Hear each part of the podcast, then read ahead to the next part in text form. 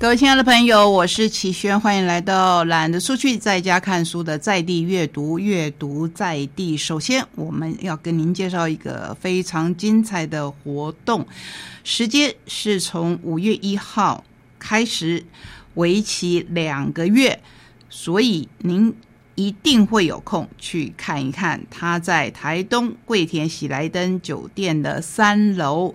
这是由美学馆主办，是我们台东的一位。我想他自己比较喜欢自称为摄影爱好者，可是他的作品真的是拍出了我们台湾之美。我相信很多人认识这一位摄影的好朋友张敬义，这是他的摄影展，名字叫做《美丽新台湾情》。台湾的美，美在绚丽彩云、丰富的生活及生态，美在每个人的心中。这一次的摄影展，透过镜头凝聚瞬间之美，希望借由此次的展览，可以让大家更进一步的认识我们台湾，尤其是我们台东。而且我觉得它还有一个很美的地方，就是这一次的展览其实是一次慈善的义卖，义卖所得捐献给创世基金会，愿众人之慈心可以波动旋转于台湾跟世界，自珍自善自美。这里面呢有一张图哦，也就是主视觉之一，我看到了。我们久违的宝桑亭，哇，真的很美很美。如果你对这一个画面还有印象的话，我真的很希望你去看这次的摄影展。张金义先生呢，他以前在台电服务，所以他看我们台湾景色的角度会跟我们不一样，因为他常常。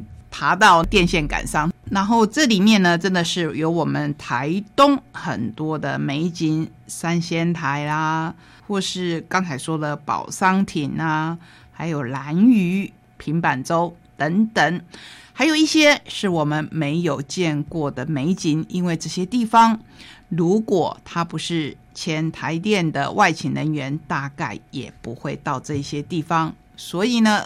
不但欢迎各位五月一号早上十点钟开展的时候，可以到现场听他分享他的经验，我们也可以在展览的两个月期间安排自己有时间的时段，好好的去欣赏，然后让心静下来。好，我们现在来介绍一些共享的绘本。首先，我们要介绍新月书房所出版的《淡水河边的神奇马街》。那我们台东的马街是鲤鱼山下，对。可是最早呢，是从淡水河边。文章是年万凡，图是猫鱼，两位作者共同合作。我们要介绍的是一位影响台湾医学很大很大的。宣教士，淡水河边的神奇马街。再过几天就是宣雅的生日，三月二十一日，马街博士的生日也是这一天。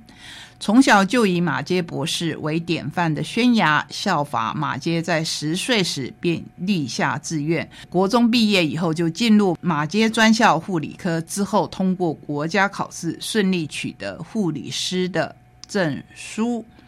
我们就跟着这一本书设定的主角人物宣牙，进入了马街博士的故事。当然，马街博士的故事在我们台东，如果你透过台东马街医院的话，应该也不会陌生。不过，在这一本书里面，我们可以引导家里的孩子更进一步的认识马街博士。他深深爱着淡水这一块土地，为了宣教积极学习，讲的一口标准又流利的台语，创办台湾北部基督教长老教会，而且和五谷地区的张聪明女士结婚，育有两女一男，两个女儿后来都嫁给台湾人，直到他自己一九零一年六月二日因喉癌去世。宣牙将马街日记合上，脑中浮现儿时在淡水跟着爷爷参加过几场为马街博士举办的重要活动。这是一本可以让我们在这个时候更想一想医学对人类的重要性，以及医疗能量在这个时候的重要性。希望大家在保护好自己的同时，也不要浪费我们的医疗资源跟医疗的能量，好好的来保护彼此，然后稳定自己的心。承接刚才的书，我们要来介绍小麦田的绘本《勇敢的狮子兄弟》。这是詹斯麦特森所写，珍妮卢坎德所画的绘本。当然，听起来就是外国人，对不对？所以有译者陈进芳，我们才能看到这么美丽而感人的绘本。他们是草原上最凶猛的狮子，也是病床上最勇敢的英雄。勇敢的狮子兄弟，哥哥和我是强壮无敌的狮子，我们跑得飞快。非洲羚羊和牛羚根本逃不出我们的手掌心。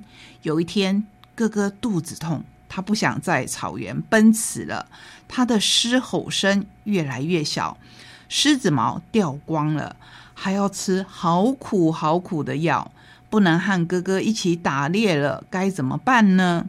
勇敢的狮子兄弟。运用游戏、想象力等等方式陪伴生病的亲人走过一段不安的时光，是一部给予力量、面对困境的希望绘本。人生都有起起伏伏，在这些起起伏伏当中，有一件事对我们而言其实是莫大的考验，那就是生病。在生病这件事情当中，还有考验中的考验，就是孩子生病。孩子生病。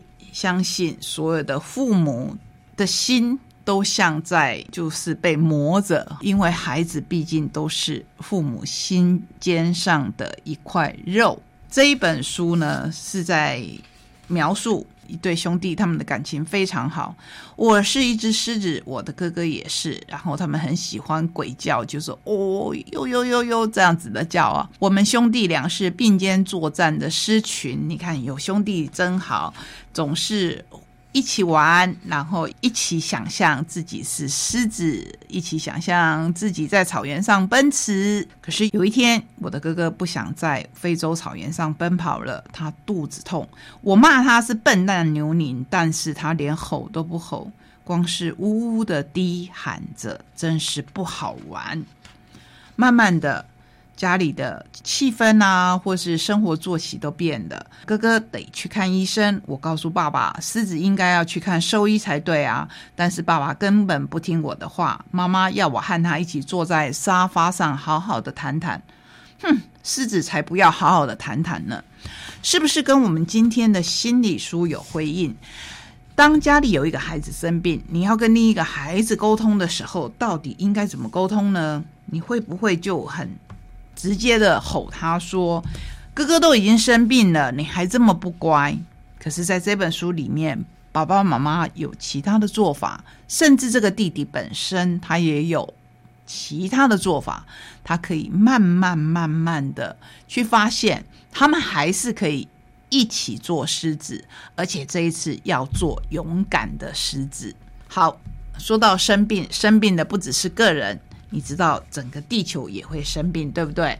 我们来介绍四爷新出版的一本绘本，而且还拍成了舞台剧，非常的精彩，叫做《SOS 探险队拯救珊瑚大作战》。我们先来看看这个故事：极端气候越来越严重，气温不断的升高，珊瑚白化，生态系统严重崩坏当中。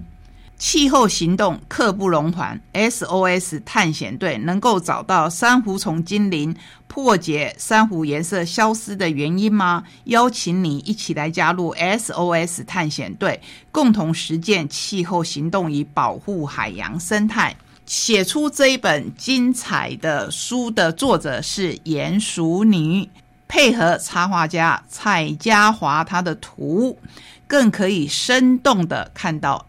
SOS 探险队如何来拯救珊瑚这本书还附有另一个副本哦，就是我们刚才说的，它有舞台剧。那你可以看到里面好多人集合了心力，让这个舞台剧来成型，让更多的孩子不但透过绘本，而且透过舞台剧的欣赏，知道地球需要大家的帮忙，大家都可以成为探险队的一员。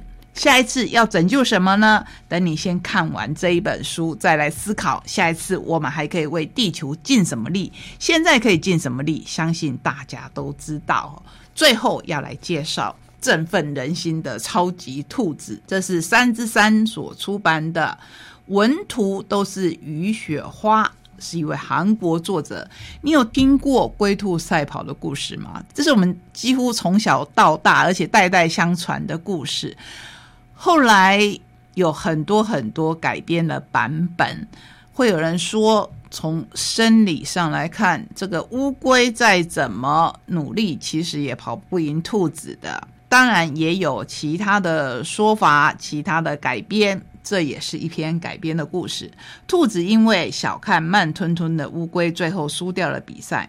做梦都没有想到会失败的兔子，后来怎么样了？这是一则抚慰受创者心灵的绝妙故事，很可爱，就像大野狼这个故事一样，也有很多很多的版本在我们的节目当中出现。大野狼被改成各式各样的风貌。我们来看这个故事一开始。兔子就会说：“你怎么那么慢啊？身体不舒服吗？”他是在对乌龟说。然后乌龟当然会生气呀，就会说：“可恶！”兔子就说：“你怎么了？”所以乌龟就对他下了挑战书：“我要挑战跟快快比赛。”然后署名是慢慢，这只乌龟叫慢慢，兔子叫快快。兔子就哈哈大笑说：“你可别后悔，慢吞吞的乌龟。”结果后来。我们就看到图片上是我们很熟悉的，因为它大意，所以睡觉让乌龟终于赢了比赛。